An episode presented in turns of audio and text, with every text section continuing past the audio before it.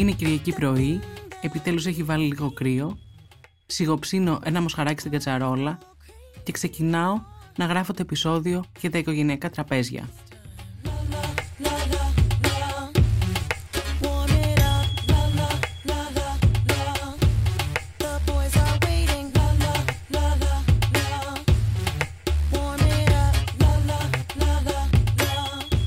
Θέλω πάρα πολύ να βγει ένα ζεστό και φροντιστικό αποτέλεσμα, κάπως σαν να αρχίζω να μαγειρεύω και εσείς να είστε καλεσμένοι μου. Είμαι η Κωνσταντίνα Βούλγαρη και αυτό είναι ένα επεισόδιο της σειράς Greek Sick. Για να μην χάνετε κανένα επεισόδιο της σειράς, ακολουθήστε μας στα Spotify, Google και Apple Podcasts. Είναι τα podcast της LiFO.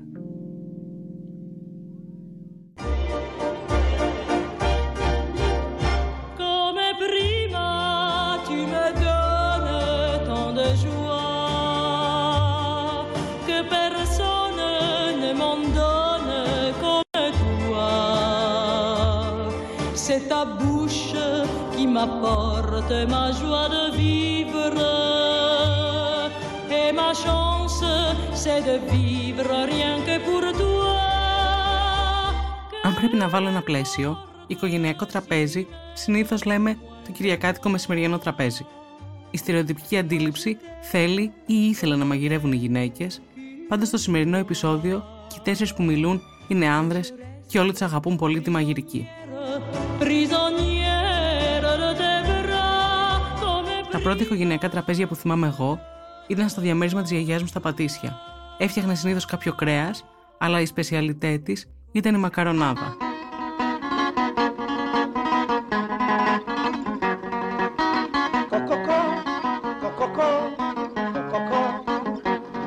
Μια κότα στρουμπούλη, μια κατασπρή πουλάδα.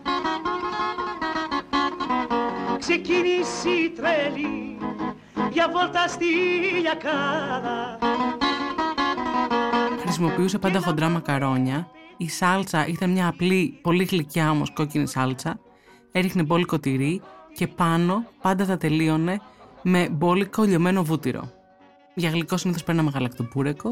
Θυμάμαι επίσης κάτι ποτηράκια που είχε με τη φάτσα του καραμαλή ανάγλυφη πάνω. Και εμένα μετά το φαγητό να πηγαίνω κρυφά στο σαλόνι, να ανοίγω το μπουφέ και να κρυφοπίνω λίγο από το σπιτικό λικερβίσινο. Αλλά ας δώσω το λόγο στον πρώτο αγαπημένο μου ομιλητή, τον Άγγελο Παπαδημητρίου. Καλλιτέχνη, ηθοποιό, πολλοί λένε και υπέροχο μάγειρα, που με βάζει κατευθείαν στο κλίμα. Πάσχα λοιπόν θυμάμαι, 40 άτομα, σε τεράστια τραπέζια. Αλλά αυτό ήταν σαν τη λειτουργία της Κυριακής. Είχε νόμους. Το φαγητό ήταν συγκεκριμένο κάθε φορά. Το Πάσχα, το αρνί, η σαλάτα, το κρασί, το ψωμί, τα αυγά. Δεν μπορούσες να κάνεις, ας πούμε, και ντομάτες γεμιστές. Ήταν η αεροσυλία, σου λέγαμε τι. Και πάντα αγκινάρες ψητές. Υπάκουε σε ένα κανόνα που ήταν το ντύσιμο. Δεν έκανε ο καθένας ό,τι ήθελε. Τις μέρες αυτές είμαστε ντυμένα στην πένα, τα παιδιά. Ενώ θυμάται τη μητέρα του. Το πουλάκι μου δεν ήταν καμιά εξαιρετική μαγείρισα. Είχε 4-5 συνταγές που έσκιζε και είχε μια ευκολία. Έφτιαχνε πάρα πολύ καλά τα πολύ απλά φαγητά. Γεμιστά, μακαρόνια με κιμά, τα παγιδεύει. Ό,τι έφτιαχνε, ό,τι άγγιζε, οι πίτες κτλ. Μπακλαβάδες, ό,τι έφτιαχνε ήταν εκτός από τα μελομακάρονα. Ποτέ δεν τις πετύχαινε ποτέ. Τι γέλιο κάναμε, τι την πειράζαμε κτλ. Και ο πατέρας μου έκανε και το ωραιότερο. Κάθε φορά που τρώγαμε και τελειώνουμε το τραπέζι, μου κλείνε το μάτι και έλεγε. Έπινε ποτήρι νερό και έλεγε: σαν το νερό, το δροσερό δεν είναι τίποτα. Και γινόταν εξαφρενών η μάνα μου. Αφού μου κλείσε το μάτι, της λέω: την πείραζε κάθε φορά. Σου κρατάει 3 φαγητά, του έλεγε. Και το νερό, λες. Η μαγειρική είναι και το χέρι. Δεν είναι να ξέρεις. Μπορεί να έχεις, να μην σου δένει. Είχαμε μια θεία την καημένη, έκανε προσπάθειες και βγαίνανε τερατουργήματα όλα. Η μανούλα μου, ό,τι έφτιαχνε, αφού της έλεγαν φίλοι μου: τι βάλετε μέσα, Κυριακούλα, θα σε γελάσω με το μάτι. Ποτέ δεν έκανε. Και αυτό είναι μια. Αυτά τώρα μεταξύ μας. Δεν ήταν μόνος το φαγητό, ήταν μαθήματα ζωής. Δηλαδή τα μαθήματα της τέχνης από εκεί τα πήρα. Να είμαι ελεύθερος, να κάνω τι θέλω, να το διακινδυνεύω, να μην πηγαίνω στην πεπατημένη. Αυτά είναι και μαθήματα, ενώ μαγειρεύει άλλης, μαθαίνει τρόπους να ζεις.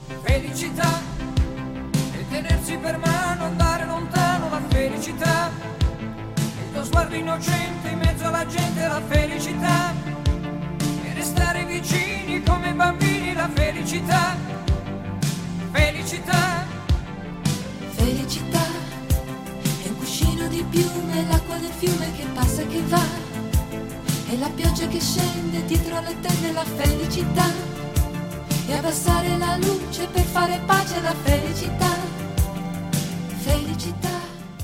Τα κείμενα του Μιχάλη Μιχαήλ, Γενικού Διευθυντή της LiFO, με έχουν συγκινήσει και έχω πολλές φορές ταυτιστεί. Έχει έναν τρόπο να κάνει τους ανθρώπους να συνδέονται μαζί του και αυτό το ένιωθα πριν το γνωρίσω. Είναι πολύ μεγάλη χαρά για μένα που μου μιλάει σε αυτό το podcast. Τι σκέφτεται όταν ακούει οικογενειακό τραπέζι? Οικογενειακό τραπέζι, έτσι όπως το θυμάμαι εγώ, είναι το τραπέζι της Κυριακής. Ακόμα κι αν είχες την τύχη να ζεις σε ένα σπίτι όπου κάθε μέρα το μεσημέρι μια οικογένεια καθόταν γύρω από ένα τραπέζι, η Κυριακή είναι το σημαντικό. Εκεί δηλαδή που ένα πράγμα που γίνεται κάθε μέρα αποκτά έναν ειδικό χαρακτήρα. Οπότε ναι, θυμάμαι μερικά κυριακάτικα τραπέζια στην Κύπρο. Θυμάμαι ειδικά τα τραπέζια μιας θείας μου. Τώρα ελπίζω να μην με ακούει η μάνα μου, αλλά η αδερφή της, η θεία μου η Ελευθερία, που είναι πολύ σπουδαία μαγείρισα, έκανε τα πιο μυθικά τραπέζια που θυμάμαι εγώ. Μυθικά όχι γιατί ήταν πλουσιοπάροχα, αλλά γιατί ήταν προσεγμένα στο κομμάτι του φαγητού. Η οικογένεια της θείας μου ήταν καλοφαγάδες. Οπότε αυτό που έτρωγες ήταν πραγματικά μοναδικό. Αυτά θυμάμαι. Ακόμα μέχρι σήμερα τις κλέβω συνταγές. Και τι φαγητά μαγείρευαν? Παστίτσιο. Ο θείος μου ήταν ψαράς. Στην Κύπρο δεν είχαμε πολλά ψάρια. Τώρα να πω ότι άλλο το παστίτσιο, άλλο τα ψάρια. Στην Κύπρο δεν υπάρχει μεγάλη παράδοση με το ψάρι, παρά το γεγονός ότι είμαστε νησί. Αλλά αυτός ήταν ψαράς. Και πραγματικά ο τρόπος που το ψήνε ήταν μυθικός και ήταν μια μεγάλη ιστορία να φας ένα 3 κιλό φαγκρί στο θείο μου τον Κώστα, ας πούμε. Δεν το συνηθίζαμε και αυτό ήταν το κέντρο του τραπεζιού. Δεν ήταν κάτι αστικό, έτσι μην παρεξηγηθώ, δεν ήταν κυρίλα να το πω. Ήταν όμως πολύ ωραίο, τα θυμάμαι αυτά. Τα φαγητά, τα ελληνικά, τα κυπριακά που είναι υπέροχα, φτιαγμένα με τη μεγαλύτερη προσοχή και με έναν τρόπο που έχουν εντυπωθεί στη μνήμη μου.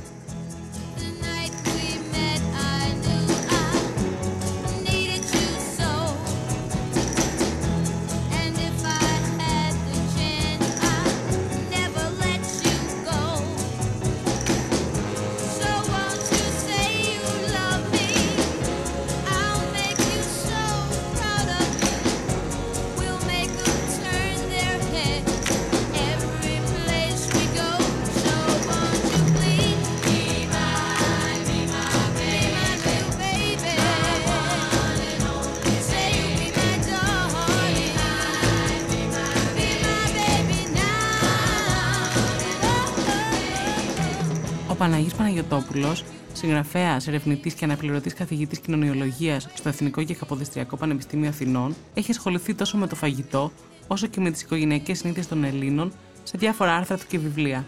Τον ρωτάω, τι του έρχεται στο μυαλό όταν ακούει οικογενειακό τραπέζι. Έχω δύο εικόνες, ή τέλος πάντων έχω δύο οικογένειες εικόνων. Η μία έχει να κάνει με τα επιστημονικά μου ενδιαφέροντα και τη μελέτη της ελληνικής οικογένειας τα τελευταία 50 τουλάχιστον χρόνια, και οι άλλοι είναι αναμνήσεις και παραστάσεις δικές μου. Απλά επειδή συμπίπτει σε μεγάλο βαθμό η δικιά μου βιογραφία με το αντικείμενο της έρευνάς μου, είναι λίγο όπως λέμε στην ψυχανάλυση, κάποιες μνήμες είναι και κατασκευασμένες και κάποιες παρατηρήσεις επιστημονικές είναι και αυτές επηρεασμένες από την προσωπική εμπειρία. Μου λέει ότι συνήθως αυτά τα τραπέζια γίνονταν μεσημέρι και όχι βράδυ, δεν ήταν μπουφές, αλλά είχε ορεκτικό σαλάτα και κυρίως, ενώ παράλληλα μου εξηγεί πώς έχουν μελετήσει τα οικογενειακά τραπέζια ερευνητές σε άλλες χώρες. Υπάρχουν ιστορικοί και κοινωνιολόγοι της διατροφής που έχουν δείξει ότι η εξειδανίκευση του οικογενειακού τραπεζιού ότι είναι προβληματική. Και επειδή δεν ήταν ιδανικό, και επειδή δεν ήταν τόσο διαδεδομένο, και επειδή δεν έχει πεθάνει ακριβώς, αλλά έχει μεταλλαχθεί.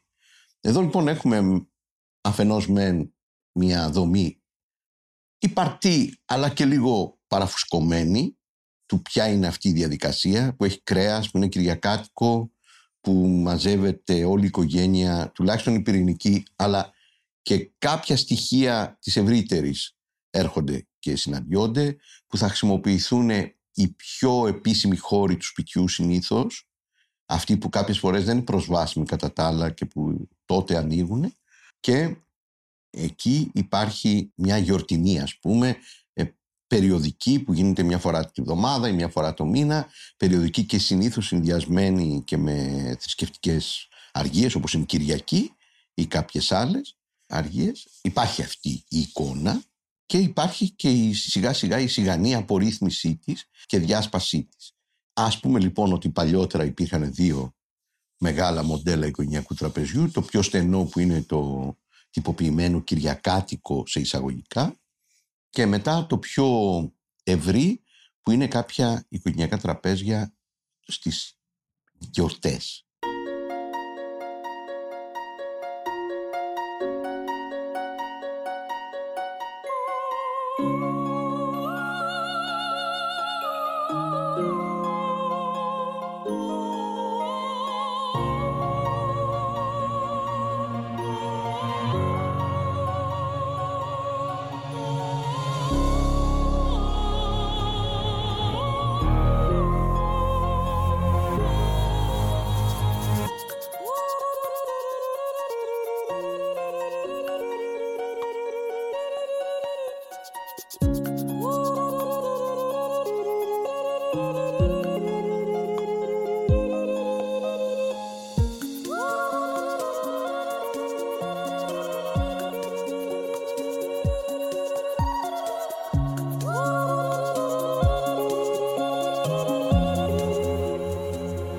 Για να έχω και τη μαρτυρία ενός ανθρώπου νεότερου από μένα, μίλησα με τον Παναγιώτη Οικονόμου, ένα μάγειρα, ο οποίος αυτή τη στιγμή που ακούτε το podcast βρίσκεται στη Λατινική Αμερική.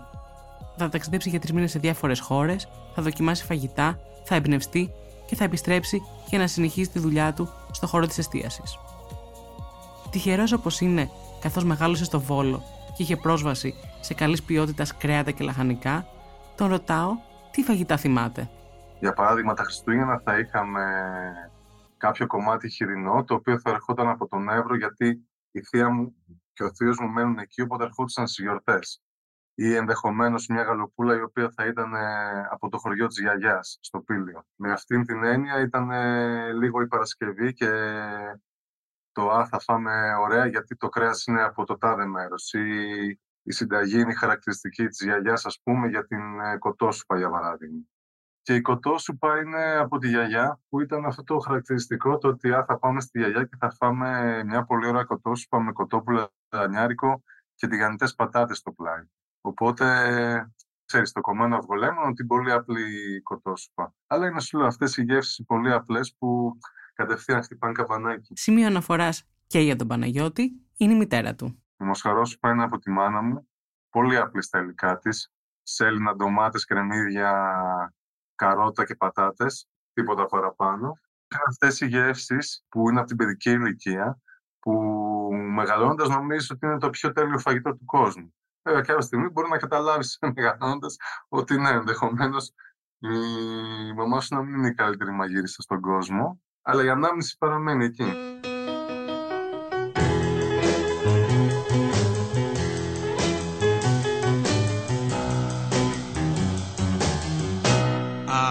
Found my thrill on Blueberry Hill, on Blueberry Hill. When I found you, the moon stood still on Blueberry Hill.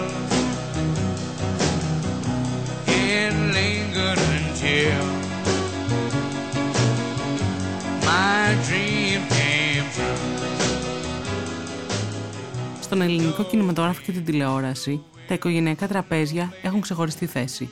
Από τους τεμπέληδες της έφορης κοιλάδας του Νίκου Παναγιωτόπουλου, στην πολιτική κουζίνα του Τάσου Μπουλμέτη, στη λαϊκή σαλαμίνα στους απόντες του Νίκου Γραμματικού, στον αποστασιοποιημένο κοινόδοντα του Γιώργου Λάνθιμου.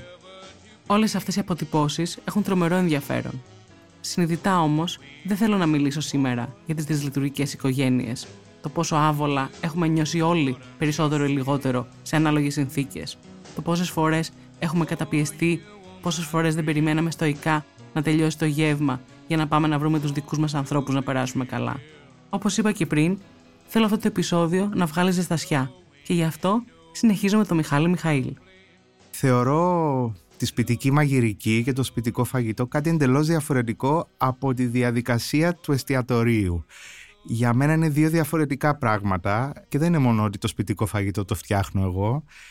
Είναι κάτι άλλο. Το να τρως στο σπίτι, το να μαγειρεύεις για την οικογένειά σου, για τον άνθρωπό σου, είναι μια διαδικασία μεγαλύτερη από αυτή του εστιατορίου, γιατί περιέχει μέσα την αγάπη και το νιάξιμο. Ακούγεται λίγο κλισέ αυτό, αλλά δεν είναι. Πρέπει να αγαπάς για να μαγειρεύεις, με κάποιο τρόπο, ακόμα και αν είναι αρρωστημένος ο τρόπος που αγαπάς. Πρέπει να αναφέρεσαι. Γι' αυτό και εγώ ποτέ δεν μαγειρεύω καλά για μένα όταν είμαι μόνος. Είμαι αποτυχημένος μοναχικός μάγειρας. Μου μιλάει για την προετοιμασία, ενώ εμένα μου τρέχουν τα σάλια. Μ' αρέσει η διαδικασία. Πρέπει να σου πω ότι την ώρα που έρχονται οι καλεσμένοι μου και κάθονται στο τραπέζι και ξεκινά όλο αυτό, εγώ θεωρώ ότι η δουλειά μου έχει τελειώσει. Δηλαδή έχω κάνει το καθήκον μου και τα πράγματα έχουν πάρει το δρόμο τους. Γι' αυτό και δουλεύω αρκετές μέρες πριν. Όχι πάντα, αλλά αν είναι κάτι σημαντικό, δουλεύω αρκετές μέρες πριν. Μ' αρέσει να έρθει κάποιος και να καταλάβει ότι εγώ έχω κάνει κόπο. Όχι ενοχικά να το καταλάβει, αλλά σε περίμενα. Έχω ετοιμάσει κάτι ειδικό για σένα. Γι' αυτό και λέω, θέλω το σπίτι μου να φοράει τα καλά του, όποια και αν είναι αυτά. Δεν μιλάω για πολυτέλειες και τέτοια, αλλά τα σπίτια φοράνε και τα καλά τους, φοράνε και τα καθημερινά τους. Ναι, μαγειρεύω τα πάντα, φτιάχνω μια ατμόσφαιρα. Θέλω να περάσουμε καλά. Είναι δύσκολο να περνάς καλά στις μέρες μας. Ούτε στα εστιατόρια περνάμε καλά πια. Απλώς τρώμε. Είναι πολύ ειδικές οι περιπτώσεις που περνάς καλά. Οπότε, αν κάνεις ένα τραπέζι, αυτό δεν θες. Όποιος κάνει είναι ο τρόπος που θες να περάσεις καλά. Τα προσέχω πολύ. Και συμπληρώνει. Δεν είναι απλώς πας να φας. Εκεί θα γίνει η κουβέντα τελικά. Και τις χρειαζόμαστε πάρα πολύ αυτές τις συζητήσεις και αυτές τις συναντήσεις. Σε αυτή την κοινωνία που ζούμε, που είναι όλοι αποξενωμένοι, που όσο μεγαλώνουμε κλεινόμαστε, έτσι. Μικραίνουν οι παρέες. Κάποτε έκανα τραπέζια για 20 άτομα, τώρα κάνω για 8 max. Δηλαδή ακόμα και αυτό είναι μια μετρήσιμη μονάδα, ας πούμε.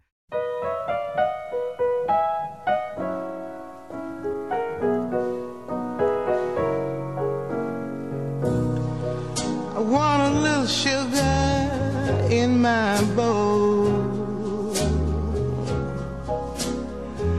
I want a little sweetness down in my soul.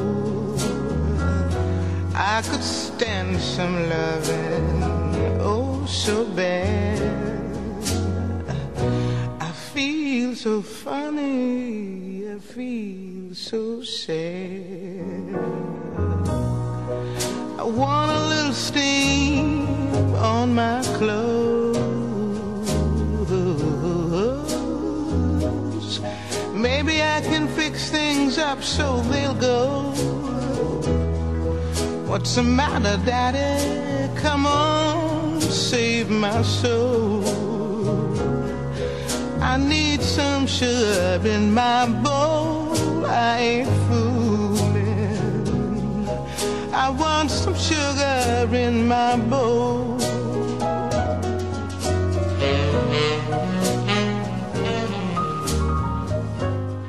Τα μικρά παιδιά συνήθως χαίρονται πολύ με τα τραπέζια, αφού είναι ευκαιρία να φάνε γλυκά, να δουν κόσμο, να σπάσει η ρουτίνα τους.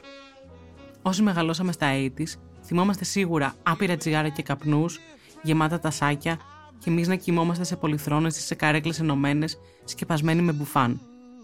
Καμία σχέση τότε διαπαιδαγώγηση, με πειθαρχία, κανόνες, ωράρια, όλα ήταν λίγο πιο χύμα.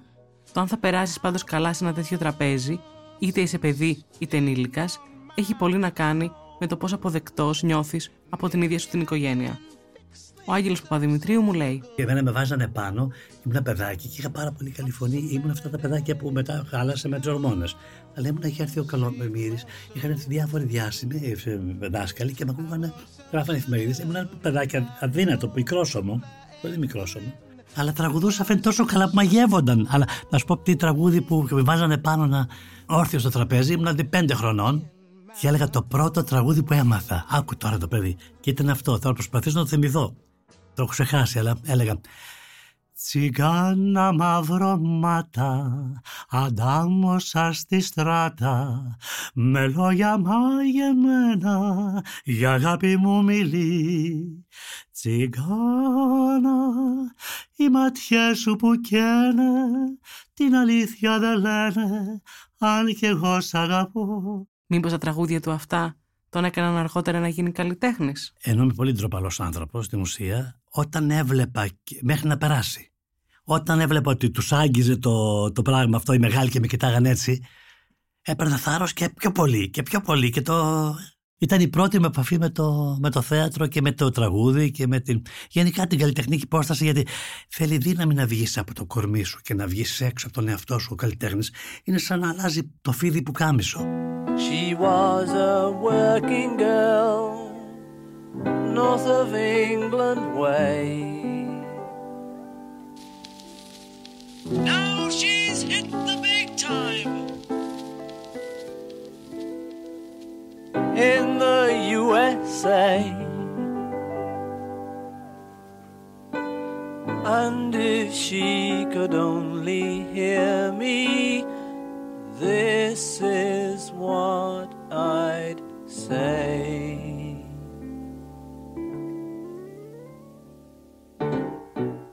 Honey pie, you are making me crazy.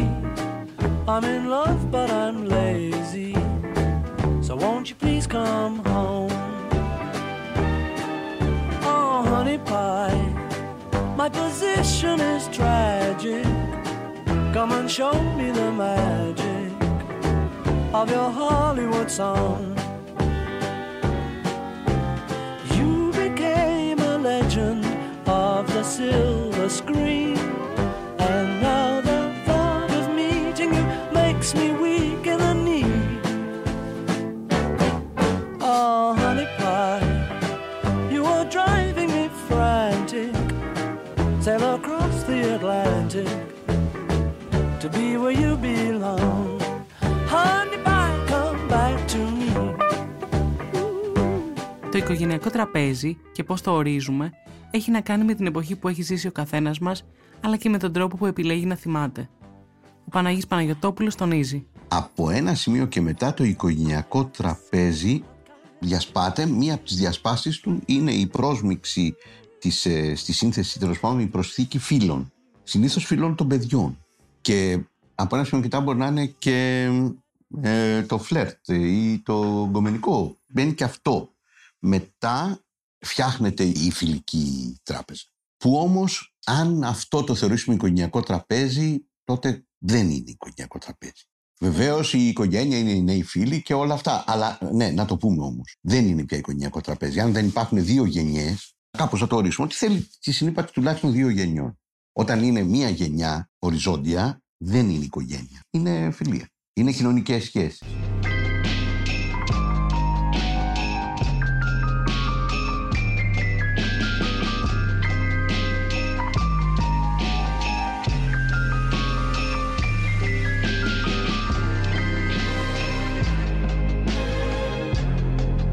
Νιώθω πως ζούμε σε μια πολύ μοναχική εποχή και αρκετά απαισιόδοξη. Εγώ τουλάχιστον έτσι τη νιώθω. Η Αθήνα μου φαίνεται αφιλόξενη, σαν να απευθύνεται σε ένα κοινό που με χωράει όλο και λιγότερο. Ο αυθορμητισμός και αυτή η αίσθηση χαλαρότητας που υπήρχε πριν κάποια χρόνια έχει χαθεί. Όλα πρέπει να τα προγραμματίσεις από πριν, όλα έχουν μια προκαθορισμένη ώρα που πρέπει να τελειώσουν, ενώ όλοι είμαστε χαμένοι στις δουλειές, στους μικροκοσμούς μας. Υπάρχουν όμως και εξαιρέσεις. Ας ακούσουμε τον Μιχάλη Μιχαήλ και ας φαντασιωθούμε ένα από αυτά τα υπέροχα τραπέζια. Υπάρχουν ρε παιδί μου δύο κυρίες στην Αθήνα που αγαπώ πολύ, που δεν θα πω τα ονόματά τους, που έχω κλέψει πολλές ιδέες από αυτές. όχι μόνο στο τι μαγειρεύεις σε ένα τραπέζι, αλλά και στο τι κόπος απαιτείται και πόσο σημαντική είναι η ατμόσφαιρα. Δεν μπορείς να τρως με λευκά φώτα. Αν έχεις αναμένα τα φώτα τα λευκά πάνω από ένα τραπέζι, κατά πάσα πιθανότητα θα φας με κάποια νεύρωση πάνω από το κεφάλι σου. Ότι όλα αυτά παίζουν ρόλο.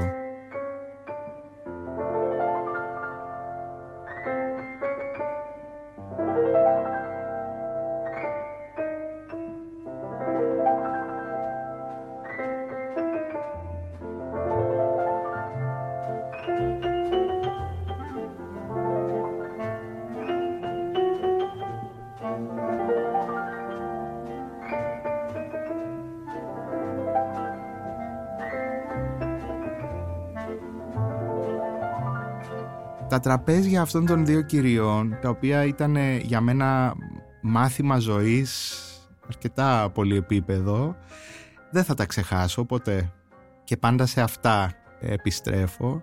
Ειδικά η μία φίλη μαγείρευε πάντα για πολύ κόσμο. Δηλαδή όταν άνοιγε το σπίτι της, αυτό είναι κάτι που εγώ δεν κάνω και πολλοί κόσμος δεν το κάνει, το άνοιγε για τους καλεσμένους και για όποιον άλλον. Όποιος βρει την πόρτα και μπει ή ακούσει, έρχεται.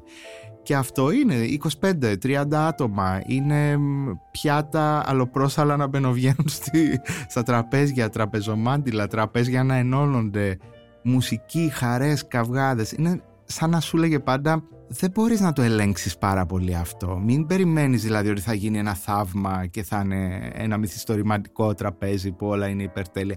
Πάντα θα γίνει ένας τσακωμός. Πάντα θα γίνει κάτι τέτοιο, μια συζήτηση έντονη. Αυτά τα θυμάμαι πολύ. Είναι η παλιά Αθήνα που έζησα εγώ, αν μπορούμε να πούμε ότι η Αθήνα του 2000 ήταν παλιά Αθήνα. Εγώ νομίζω ότι μπορούμε να το πούμε πια, αλλά ήταν, ξέρεις, εκεί τα σύνορα μεταξύ παλιάς Αθήνας και νέας, που είναι πολύ διαφορετική και το βλέπουμε τώρα. Σήμερα ζούμε επίσης σε μια εποχή πρωτοφανούς ακρίβειας.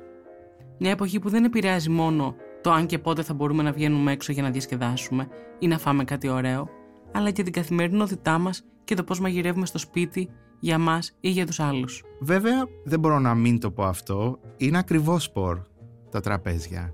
Το κομμάτι αυτό του να ψυχαγωγείς κόσμος στο σπίτι μαγειρεύοντας και καλώντας δεν είναι κάτι οικονομικό και είναι κάτι που εμποδίζει τους ανθρώπους να κάνουν τραπέζια.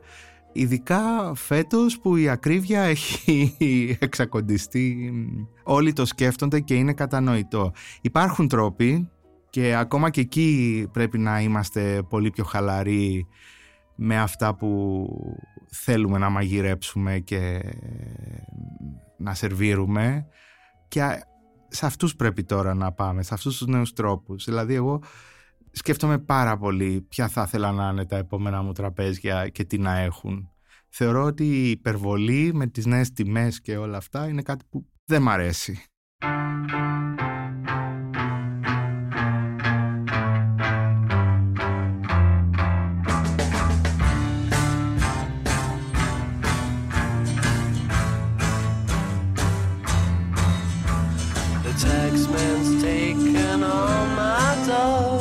And left me in my stately home, blazing on a sunny afternoon. And I can't sail my yacht, he's taken everything I got. All I've got's this sunny afternoon. Save me, save me, save me from this squeeze. A big fat mama trying to break me, and I love to live so pleasantly, live this life of luxury, blazing on a sunny afternoon in the summertime, in the summertime. Η οικογένεια είναι οι γονείς και οι συγγενείς μας. Η οικογένεια είναι οι ερωτικοί μας σύντροφοι. Η οικογένεια είναι οι φίλοι, τα ζώα, οι γείτονες. Μπορεί κάποιοι αγαπημένοι που ζουν μακριά και δεν τους βλέπουμε όσο συχνά θέλουμε, ή τα πρόσωπα που περνάμε κάθε μέρα μαζί τους. Ο Παναγιώτης Οικονόμου δούλευε για χρόνια στην Ολλανδία. Τα οικογενειακά τραπέζια, για αυτόν, εκ των πραγμάτων, δεν ήταν με την οικογένεια που μεγάλωσε, αλλά με μια οικογένεια που έφτιαξε εκεί. Ήταν για αυτόν ένα βάλσαμο. Οι δύο συγκάτοικοι μου ήταν ένας Ιταλός και ένα παιδί Έλληνας που έχει όμως περάσει 12 χρόνια από Ιταλία. Οπότε σίγουρα θα υπήρχε μία φορά την εβδομάδα που θα κανονίζαμε στα ρεπό μας και ανάλογα με το τι πρόγραμμα έχει ο καθένας να είναι εκείνη η μέρα που ξέρεις θα ήταν η ημέρα ξεκούρασης, η ημέρα που θα συμμαζεύαμε το σπίτι, θα βάζαμε τα πλυντήριά μας και παράλληλα ένας από τους τρεις κάθε φορά η εκπεριτροπής ή όποιος είχε όρεξη θα μαγείρευε και για τους υπόλοιπους. Οπότε αυτό ήταν ένα τελετουργικό που ήταν εβδομαδιαίο. Και κάπως μας διατηρούσε σε μια κατάσταση ότι αυτό το σπιτικό, ενώ δεν ήταν παρόμοια η ζωή μας κατά ανάγκη οι χαρακτήρες μας, ήταν αυτό που με το φαγητό έρχεσαι πιο κοντά κάπως.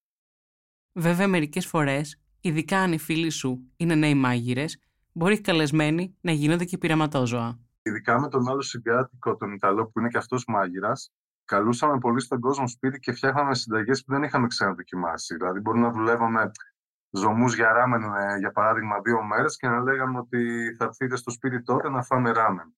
Ή μπορεί να κάναμε κάποιο είδους κάρι ή κάποιο τέτοιο είδους συνταγές που δεν είχαμε δοκιμάσει προηγουμένως.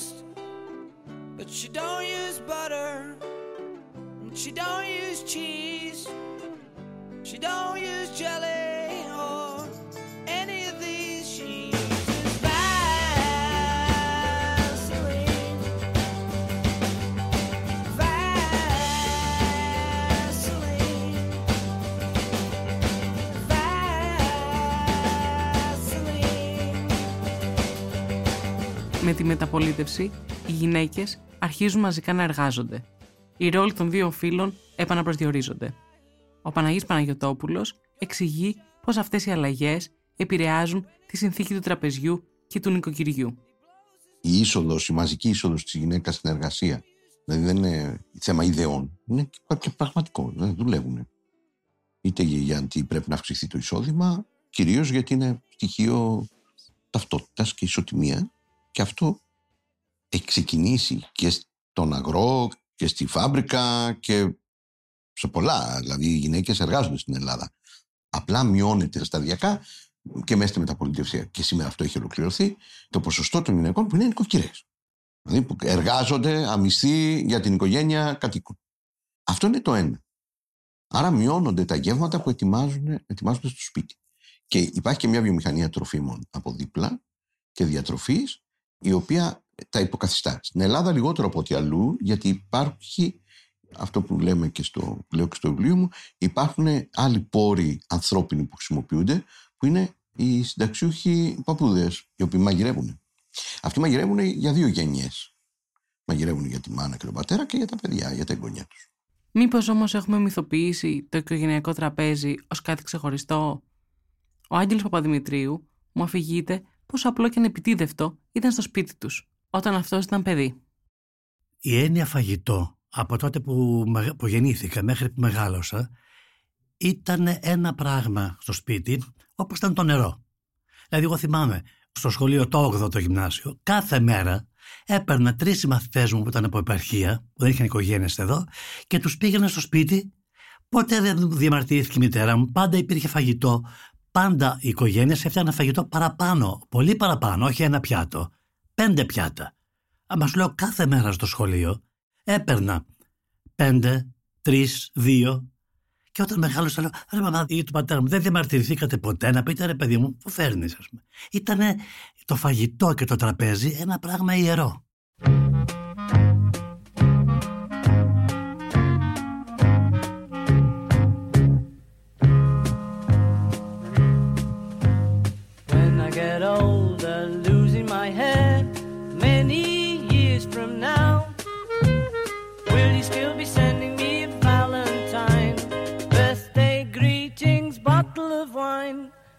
I've been out till 2:45. Would you lock the door? Will you still need me? Will you still feed me when I'm 64? Αυτά τα καθημερινά οικογενειακά τραπέζια έχουν πλέον χαθεί. Οι γονείς, όπως αναφέραμε νωρίτερα, δουλεύουν συνήθως και οι δύο, τα ωράρια σπάνια συμπίπτουν. Τα παιδιά συνήθως μαθαίνουν από μικρά να γυρνάνε μόνο από το σχολείο, να ζεσταίνουν το φαγητό τους ή να παίρνουν κάτι φτηνό απ' έξω, μέχρι να φάνε το κανονικό φαγητό, σε εισαγωγικά, που συνήθως είναι βραδινό. Κινητά, τάμπλετ, τηλεοράσεις αποσπούν την προσοχή μας ή μας κάνουν παρέα, ανάλογα πώς θα το πάρει κανείς, την ώρα που τρώμε. Ο Παναγής Παναγιωτόπουλος μου λέει: μετά, καθώς μπαίνουμε όλο και περισσότερο προς τη μεταπολίτευση, σπάει μέσα από τον ατομικισμό, τον ενδοοικογενειακό και τη διατροφική του εξειδίκευση, σπάει η ομοιομορφία αυτή. Κυρίως σπάει μέσα από το δικαίωμα που αποκτούν τα παιδιά στο να έχουν δικό τους χρόνο και δικές τους γευστικές προτιμήσεις, δικά τους φαγητά.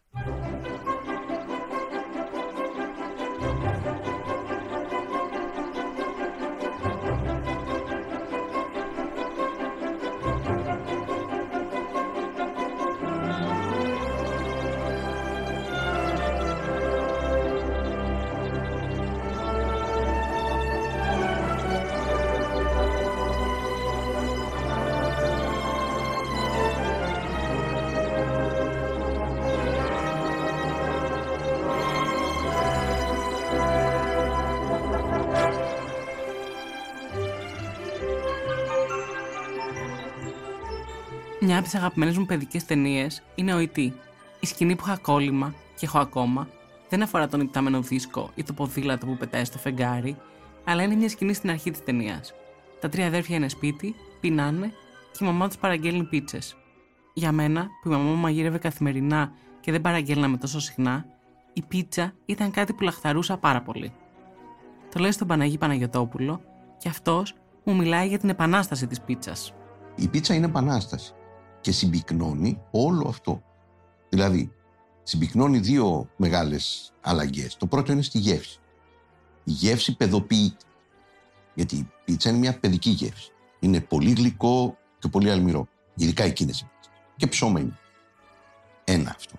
Δύο. Μετατρέπει το σπίτι σε καταναλωτικό χώρο και όχι σε χώρο παραγωγής. Είναι εμβληματικό, διότι από χώρος που σχετίζεται με την εργασία, είτε την οικιακή, είτε συνολικά την εργασία, αρχίζει και σχετίζεται με την απόλαυση. Δηλαδή, πίτσα, τηλεόραση, κονσόλα, συν παιχνίδια, είναι ένα σπίτι που από τη δεκαετία του 70, εκεί που ήταν είτε στα πιο μικροαρχητικά στρώματα ένας χώρος κλειστός, ήσυχος και καθώς πρέπει της οικογενειακής επιταξίας, είτε σε πιο λαϊκά στρώματα ένας χώρος που σχετίζεται με τη δουλειά και με την εργασία κυρίως του άντρα και μιλώντας, αν θες, και λίγο πιο παραδοσιακά μαρξιστικά και με την αναπαραγωγή της εργατικής δύναμης, με την ανάπαυση, ας πούμε, γίνεται σιγά σιγά και πολλές φορές και γρήγορα στα στρώματα τα διευρυνόμενα τότε μεσαία, γίνεται το σπίτι χώρος απολαύσεων και διασκέδασης και κατανάλωσης. Η πίτσα λοιπόν παίζει πάρα πολύ σημαντικό ρόλο και είναι εμβληματικός αυτό, και ένα τρίτο που φτιάχνει είναι ότι σπάει όλες τις εξουσίες και τις ιεραρχίες και αυτή την εγκύμναση, ας πούμε, του τραπεζιού. Η πίτσα δεν θέλει μαχαιροπύρνο.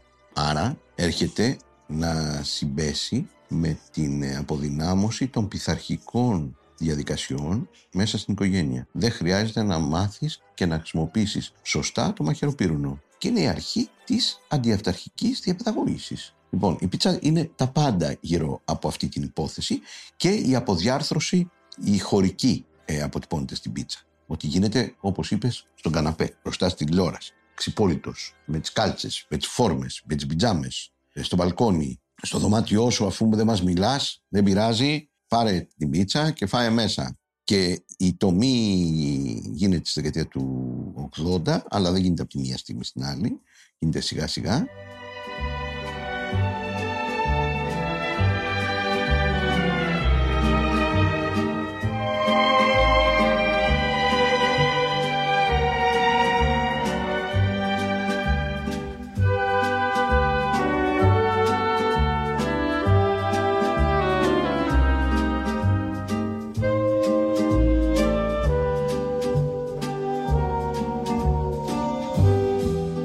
Το πιο αγαπημένο μου οικογενειακό τραπέζι είναι αυτό που κάναμε με τους γονείς μου κάθε χρόνο παραμονή Χριστουγέννων στο σπίτι που μεγάλωσα στο Πολύδροσο.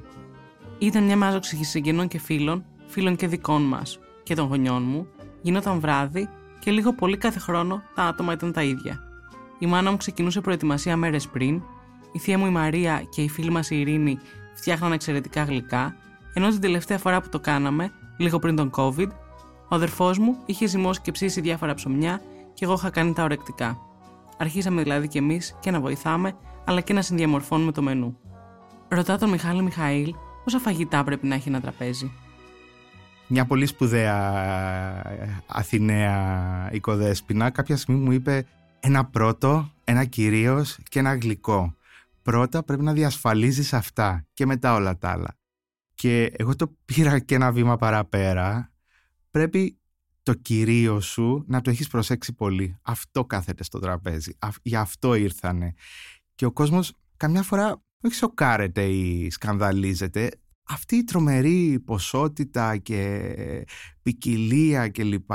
Τον μπερδεύει. Δηλαδή εκεί είναι το μυστικό, να φανείς ότι ξέρεις να βάζεις το ένα πράγμα δίπλα στο άλλο και δεν έχεις πανικό μέσα σου και φτιάχνεις 90.000 φαγητά. Αυτό νομίζω το έχω καταφέρει λίγο και μου δίνει και μεγάλη χαρά, γιατί οι σπιτικοί μάγειρες, τουλάχιστον εγώ, δεν θέλω να μιλάω για τους άλλους, εγώ είμαι υπέρ του slow cooking. Είναι ένας τρόπος να ζω. Δεν με ενδιαφέρει δηλαδή να μου πεις ότι αυτό φτιάχνεται σε 1 λεπτό ή σε μισό λεπτό ή δεν ξέρω εγώ τι. Είναι ένας τρόπος να ζω, οπότε αγαπώ την κουζίνα μου. Η διαδικασία αυτή μου δίνει πολύ μεγάλη χαρά. Πολλοί άνθρωποι απορούν μαζί μου. Όντως σου αρέσει τόσο πολύ, πώς σου αρέσει αυτό το πράγμα. Μου αρέσει πάρα πολύ. Cigarettes and chocolate milk. These are just a couple of my cravings. Everything it seems I like's a little bit stronger, a little bit thicker, a little bit harmful for me. If I should buy jelly beans, have to eat them all in just one sitting. Everything it seems I like's a little bit sweeter, a little bit.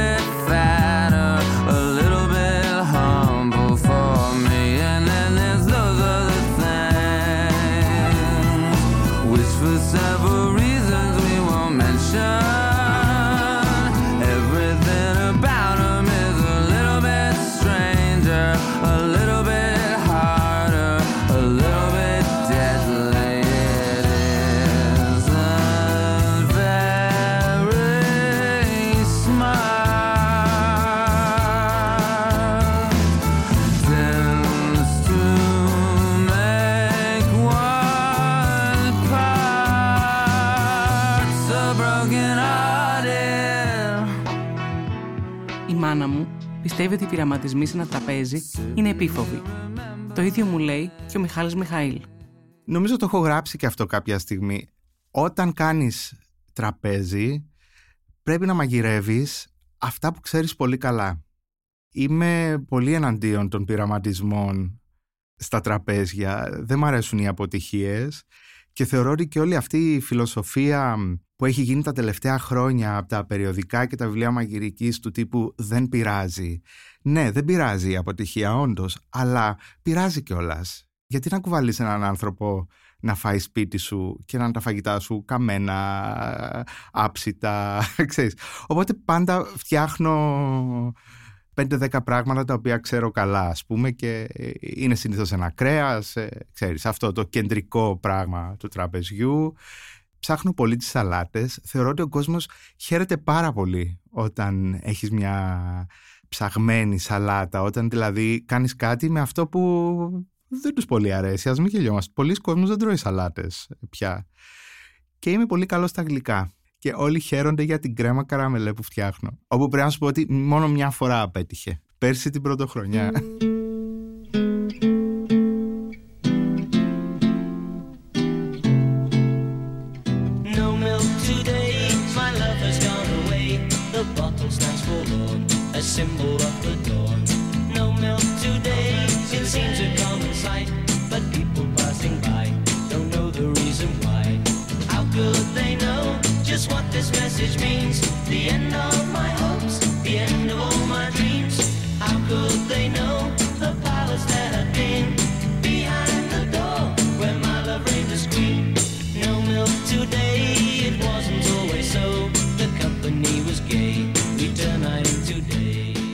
Ο Παναγιώτης Οικονόμου μας πάει σε μια άλλη κατάσταση, φοιτητική, πιο χύμα, πάλι όμως υπάρχει αυτό το στοιχείο της φροντίδας και του μαζί. Είχαμε την τύχη να έχουμε ένα αρκετά μεγάλο σπίτι, με την έννοια ότι είχε και ένα μεγάλο σαλόνι στη Θεσσαλονίκη με την αδερφή μου και τον αδερφό μου. Οπότε ήταν κάπως και στο κέντρο της πόλης, σε ένα παλιό διαμέρισμα. Οπότε ήταν κάπως σημείο αναφοράς και για τους υπόλοιπους φίλους κάπως. Και ετερόκλητη φίλη, δεν ήταν αναγκαστικά η δική μου παρέα ή η παρέα της αδερφής μου, ήταν διάφορος κόσμος που θα έγκαινε στο σπίτι σε ενδεχόμενα μαζέματα. Οπότε έπεφτε κάπως το σύρμα ότι ξέρετε τι, την επόμενη Κυριακή ή δεν ξέρω εγώ συγκεκριμένα ποια μέρα θα μαζευτούμε στο σπίτι στην Αγίου Δημητρίου για να μαγειρέψουμε. Φυσικά λόγω φοιτητικών υπήρχε πάντα ένας υποτυπώδης ρεφενές. Κατεβαίναμε, ας πούμε, στο καπάνι στη Θεσσαλονίκη. Βλέπαμε, ας πούμε, είχε θράψαλα. Λέγαμε, ωραία, να πάρουμε να κάνουμε θράψαλα γεμιστά με ρύζι στο φούρνο. Ή, ας πούμε, είχε χταπόδι σε καλή τιμή. Να πάρουμε να κάνουμε χταπόδι κοκκινιστό. Μπορεί να είχε κάποιο είδους κρέας που να είχε γίδα, που δεν είναι πολύ συνηθισμένη γίδα. Πάμε να πάρουμε να κάνουμε γίδα βραστή.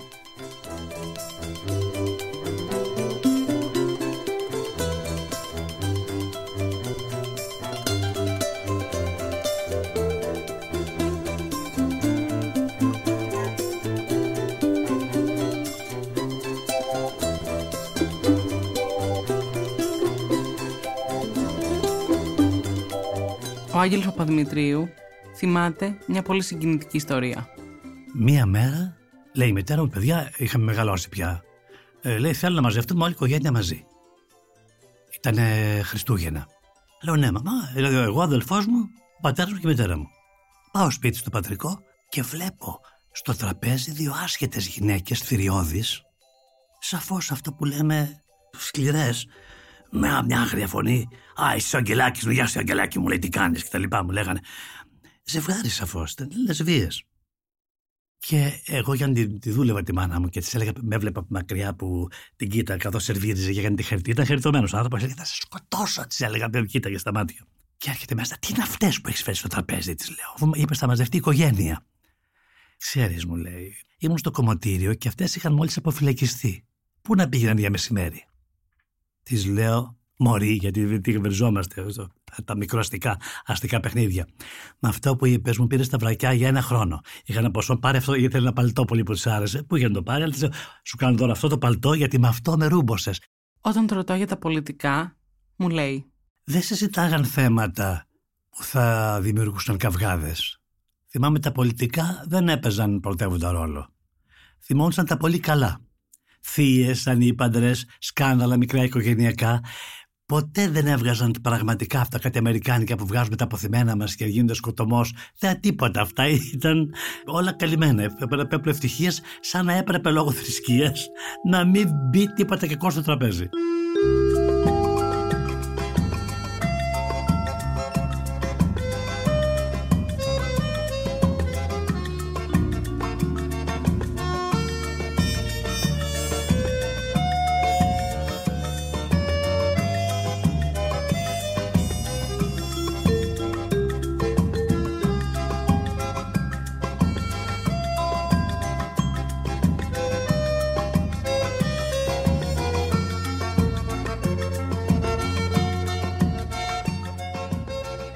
ο Παναγής Παναγιωτόπουλος επισημαίνει. Όσο πιο μεγάλα είναι τα οικογενειακά τραπέζια, τόσο μεγαλύτερη είναι η πιθανότητα να υπάρχουν αποκλίσεις πολιτικές. Όσο πιο στενά, τόσο μικρότερο. Το αν θα μπει τέτοιο ζήτημα ή όχι έχει να κάνει με το πόσο διευρυμένη μπορεί να είναι η οικογένεια. Εάν συναντιόνται συχνά αυτοί οι άνθρωποι, σημαίνει ότι αυτά που τους χωρίζουν πολιτικά δεν είναι τόσο μεγάλα. Ή ότι τέλος πάντων η οικογενειακή ταυτότητα είναι ισχυρότερη από την πολιτική ταυτότητα. Στην Ελλάδα με τα πολεμικά, πολλές φορές η οικογενειακή συνοχή είχε δοκιμαστεί από τις πολιτικές στρατεύσεις. Υπάρχουν αυτά. Τα χρόνια της κρίσης, ο κόσμος πολιτικοποιήθηκε έντονα. Ξαφνικά ίσως. Πολλά οικογενειακά τραπέζια κατέληγαν σε βατερλό, καθώς το κλίμα ήταν πολλωμένο. Και όσο νόστιμο και να ήταν το φαγητό, δεν αρκούσε για να ηρεμήσει τα πνεύματα. Στα δικά μας τραπέζια, πάντα συζητάγαμε πολιτικά. Το λέω στον Παναγή Παναγιωτόπουλο, ο οποίος σχολιάζει. Ξέρουμε από πρόσφατη εμπειρία ότι στη φάση της πρόσφατης, ας πούμε, πόλωσης, μνημονίου, αντιμνημονίου, ΣΥΡΙΖΑ, αντισύριζα, δημοψήφισμα κτλ. Ότι υπήρξανε. Το ξέρουμε από μαρτυρίες πολλές. Ότι εκεί, στα απομεινάρια των οικογενειακών τραπεζιών αυτών, και επειδή είχε εμφυλιοπολεμικά χαρακτηριστικά αυτή η περίοδος, όπου το εμφυλιοπολεμικό είναι αυτό που χωρίζει οικογένειες και φίλους, ας πούμε, να το πούμε έτσι, ξέρουμε ότι εκεί υπήρξανε συγκρούσεις μέσα στο οικογενειακό τραπέζι και δεν επαναλαμβανόντουσαν αυτά τα τραπέζια για πολύ καιρό. Ήταν και μια έλλειψη εκπαίδευσης όμως. Δηλαδή ήταν κάτι έκτακτο, είχαν σπάσει παλιοί κώδικες, πώς φροντίζουμε τις ευαισθησίες του ενός, του άλλου κτλ. Και υπήρχε μια αμηχανία και μια τεχνική δυσκολία στο πώς διαχειριζόμαστε όλο αυτό και βγήκαν και αυτά τα πράγματα.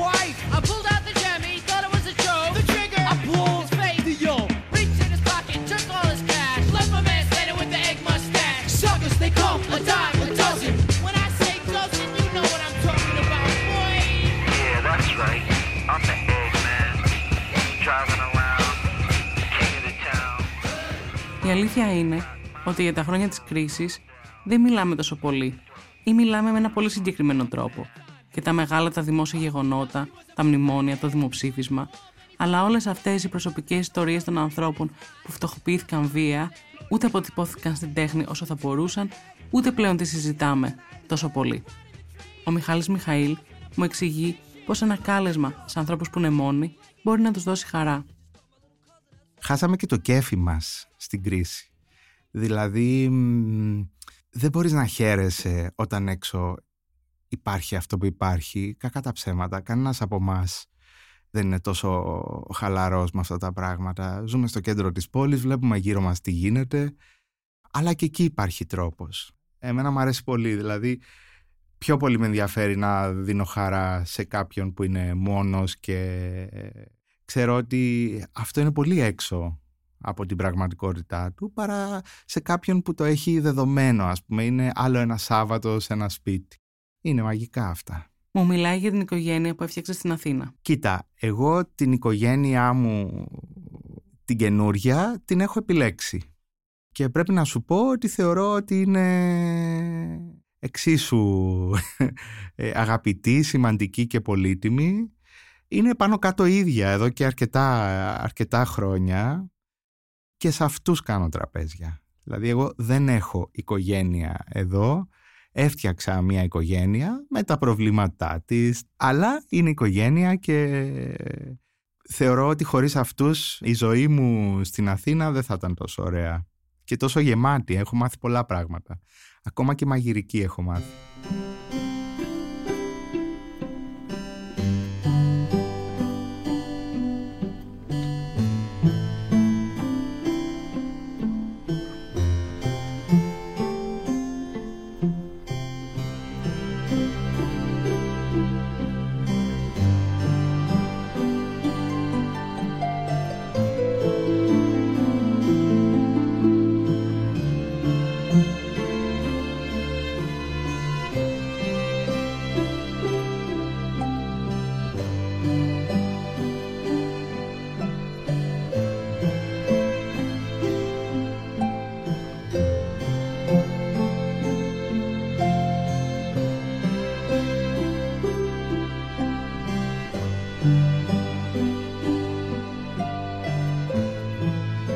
τελικά το μαγείρεμα, ρωτάω τον Παναγιώτη Οικονόμου. Νομίζω είναι ξεκάθαρο και από το πόσο έχουμε μεγαλώσει περισσότεροι, ότι το να μαγειρεύεις για κάποιον σημαίνει κάπως ότι τον φροντίζεις, ότι είναι μια φροντίδα αυτό το πράγμα και ξεκινάει από το πολύ απλό. Αν είσαι αδιάθετος και σου φτιάξεις ένα τσάι, μέχρι μια σούπα ή δεν ξέρω εγώ τι άλλο, μέχρι το ότι να καλέσεις φίλους στο σπίτι και να τους μαγειρέψεις, γιατί θες να τους φροντίσεις, γιατί θες να τιμήσεις αυτή τη φιλία με κάποιο τρόπο. Οπότε σε αυτό το πλαίσιο νομίζω είναι ξεκάθαρο και το λειτουργικό όλο, το ότι τι φαγητό θα φτιάξεις, ποια θα είναι η περίσταση, ποια σερβίτσια θα βγάλεις, τι ποτό θα πιείς και ούτω καθεξής. Ενώ μου περιγράφει πως αυτά τα τραπέζια έσωσαν τον ίδιο και τους φίλους του την περίοδο της πανδημίας. Ήταν αυτό που μας κράτησε κιόλας την πανδημία, γιατί ενώ οι περισσότεροι ήμασταν είτε σε αναστολή είτε άνεργοι πια, και επειδή στην Ολλανδία υπήρχε το ότι μετά τις 7 το απόγευμα τα πάντα κλείνουνε, συμπεριλαμβανομένων και των μάρκετ και όλων των καταστημάτων, το μόνο πράγμα που μπορούσες να κάνεις ήταν να συνευρεθείς με συγκεκριμένο αριθμό ατόμων ησύχως στο σπίτι. Οπότε το φαγητό και το μαγείρεμα ήταν κάτι που μας ξελάσπωσε αρκετά από αυτή την κατάσταση.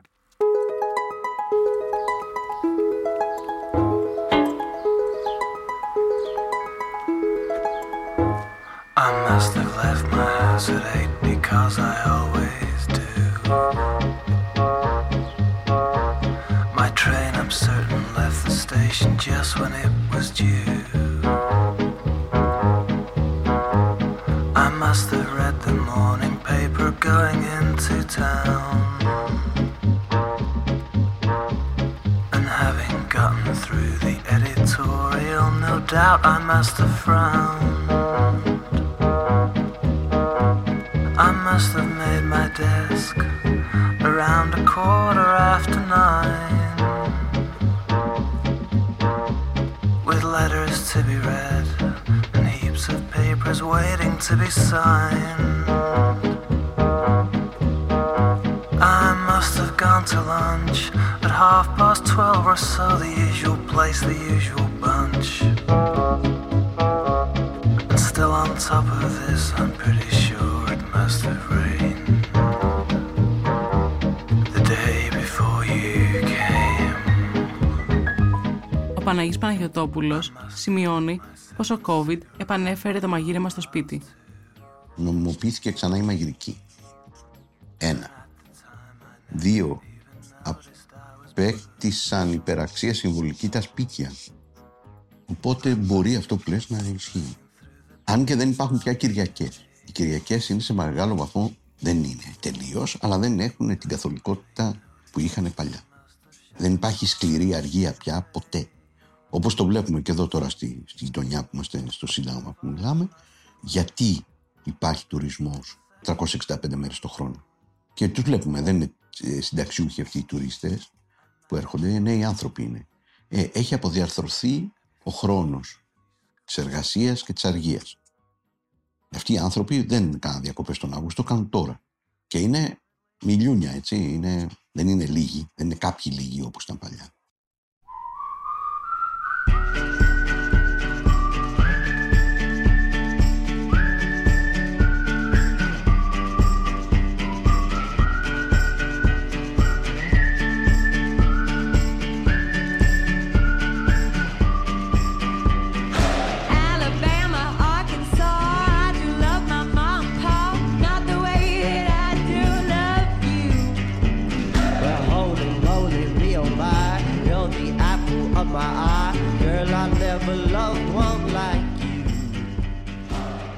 Οι φίλοι του Άγγελου Παπαδημητρίου μιλούν για ένα θρυλικό μουσακά που φτιάχνει, ενώ ο ίδιος μου εξομολογείται ότι δεν κάνει γλυκά.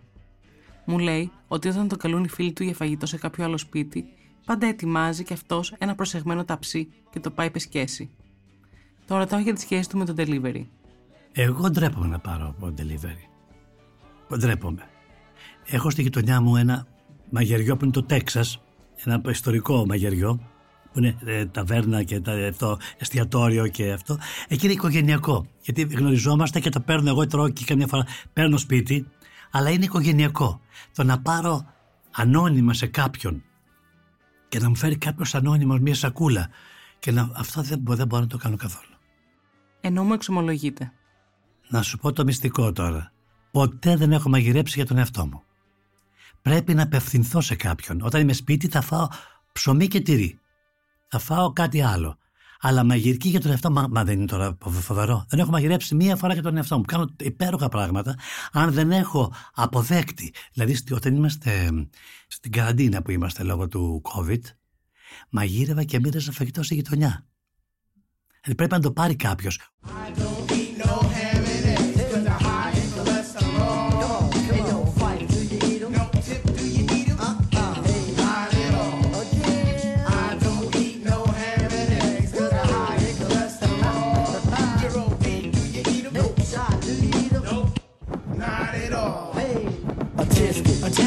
What's in mama's basket? Some veggie links and some fish that stinks. Why, just the other day I went to grandma's house. Smelled like you conjured up a mouse. Eggs was frying, ham was smelling. In 10 minutes, she started yelling, "Come and get it!" And the kittens looked good. I said I shouldn't eat it. She said, "I think you should." But I can't. I'm plagued by vegetarians. No cats and dogs. I'm not a veterinarian. Strictly collard greens and a occasional steak. Goes on my plate. Asparagus tips look yummy, yummy, yummy. Candy yams inside my tummy. A collage of good eats, some snacks, some nice treats. Apple sauce and some nice red beets. This is what we snacked on when we're questing. No second guessing. I don't eat no ham. Το μαγείρεμα είναι κάτι απόλυτα προσωπικό. Ο κάθε ένας ή η κάθε μια από εμάς που μαγειρεύουμε για τους άλλους, έχουμε τα μικρά μας μυστικά. Τις τεχνικές μας, το πώς μαγειρεύουμε ό,τι μαγειρεύουμε, το αλάτι, το πιπέρι, το πόσο καυτερά ή όχι θέλουμε να τα φτιάξουμε. Ο Μιχάλης Μιχαήλ σημειώνει. Αν το σκεφτείς ότι αυτό που λέμε αστική κουζίνα προέκυψε μέσα από τις καταγεγραμμένες συνταγές γυναικών ως επιτοπλίστων που ζούσαν και μαγείρευαν σε μια πόλη, έτσι. Δεν είναι η παραδοσιακή μας κουζίνα, είναι αυτό που τρώμε στην Αθήνα, ας πούμε, αυτό που τρώμε στη Θεσσαλονίκη. Αν το σκεφτείς ότι τώρα πια δεν καταγράφεται αυτό που τρώμε, επειδή το βρίσκουμε σε συνταγές, σε βιβλία, σε εκπομπές ή στο TikTok, και αυτό που τρώμε είναι ένας ανεμοστρόβιλος από πράγματα, θα μπορούσε κανείς να πει ότι τελειώνει και αυτό το θέμα της αστικής κουζίνας. Δεν τελειώνει. Εγώ πιστεύω ότι αν κάποιος κάτσει τώρα και καταγράψει τι μαγειρεύεις εσύ σπίτι σου, τι μαγειρεύουν άλλοι 50 συνομιλικοί σου, θα προκύψει κάτι που θα μας εκπλήξει. Έχω πολύ καιρό να δω συνταγές μαγειρικής γραμμένες στο χέρι. Ο Μιχάλης Μιχαήλ αναφέρει. Μεγαλώνοντας, νιώθω πολύ την ανάγκη να γράψω κάτω τις δικές μου συνταγές. Όχι γιατί είναι τίποτα πρωτότυπο και καινούριο και θα αλλάξει ο κόσμος. Νομίζω ότι είναι μια μικρή κληρονομιά. Δηλαδή θα ήθελα πάρα πολύ να ξέρω ότι κάποια στιγμή που μπορεί να μην είμαι εδώ, μπορεί κάποιος να βρει αυτές τις κάρτες και να δει πώς έφτιαχνα εγώ τα γεμιστά, ας πούμε. Ή το... Γιατί δεν κάνω και τίποτα. Μην φανταστείς ότι κάνω κάτι εξεζητημένο. Αλλά είναι ένα είδος αυτοβιογραφίας οι συνταγές σου. Γιατί είναι αυτό που λέγαμε πριν, ότι ο τρόπος που κάνεις εσύ τα πράγματα ποτέ δεν είναι αυτό που διάβασες σε ένα βιβλίο. Είναι αυτό που έζησες εσύ για να φτιάξεις αυτό το παστίτσιο ή αυτά τα μακαρόνια ή αυτό το... Είναι δοκιμές, αντιδράσεις, το ένα, το άλλο. Ξέρεις το αλάτι που πρέπει να χρησιμοποιείς εσύ και όχι το αλάτι που χρησιμοποιεί η Κωνσταντίνα. Όλα αυτά τα πράγματα θα ήθελα να τις γράψω, ναι. Won't do to dream of caramel, to think of cinnamon and long for you. It won't do to stir a deep desire, to fan a hidden fire that can never burn true.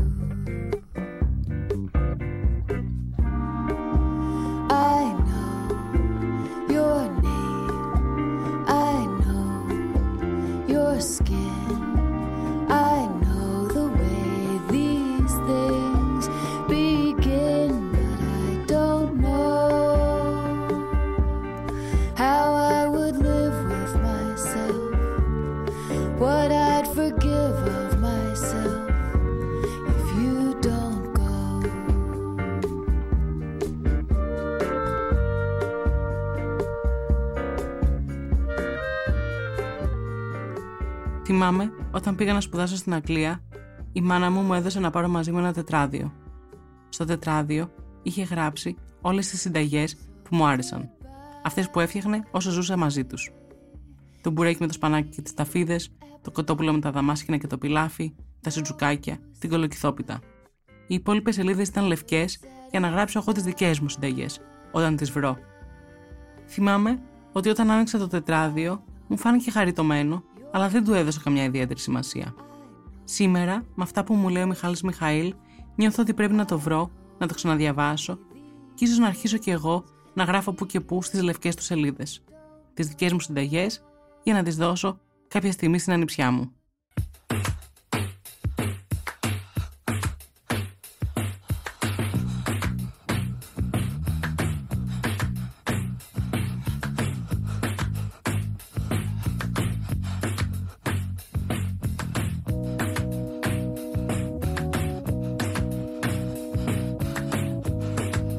Είμαι η Κωνσταντίνα Βούλγαρη και αυτό ήταν ένα επεισόδιο της σειράς Greek Sick. Για να μην χάνετε κανένα επεισόδιο, ακολουθήστε μας στα Spotify, Google και Apple Podcasts.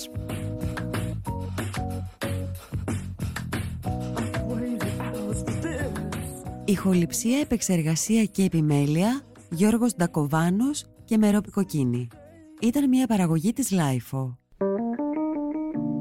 Είναι τα podcast της LiFO.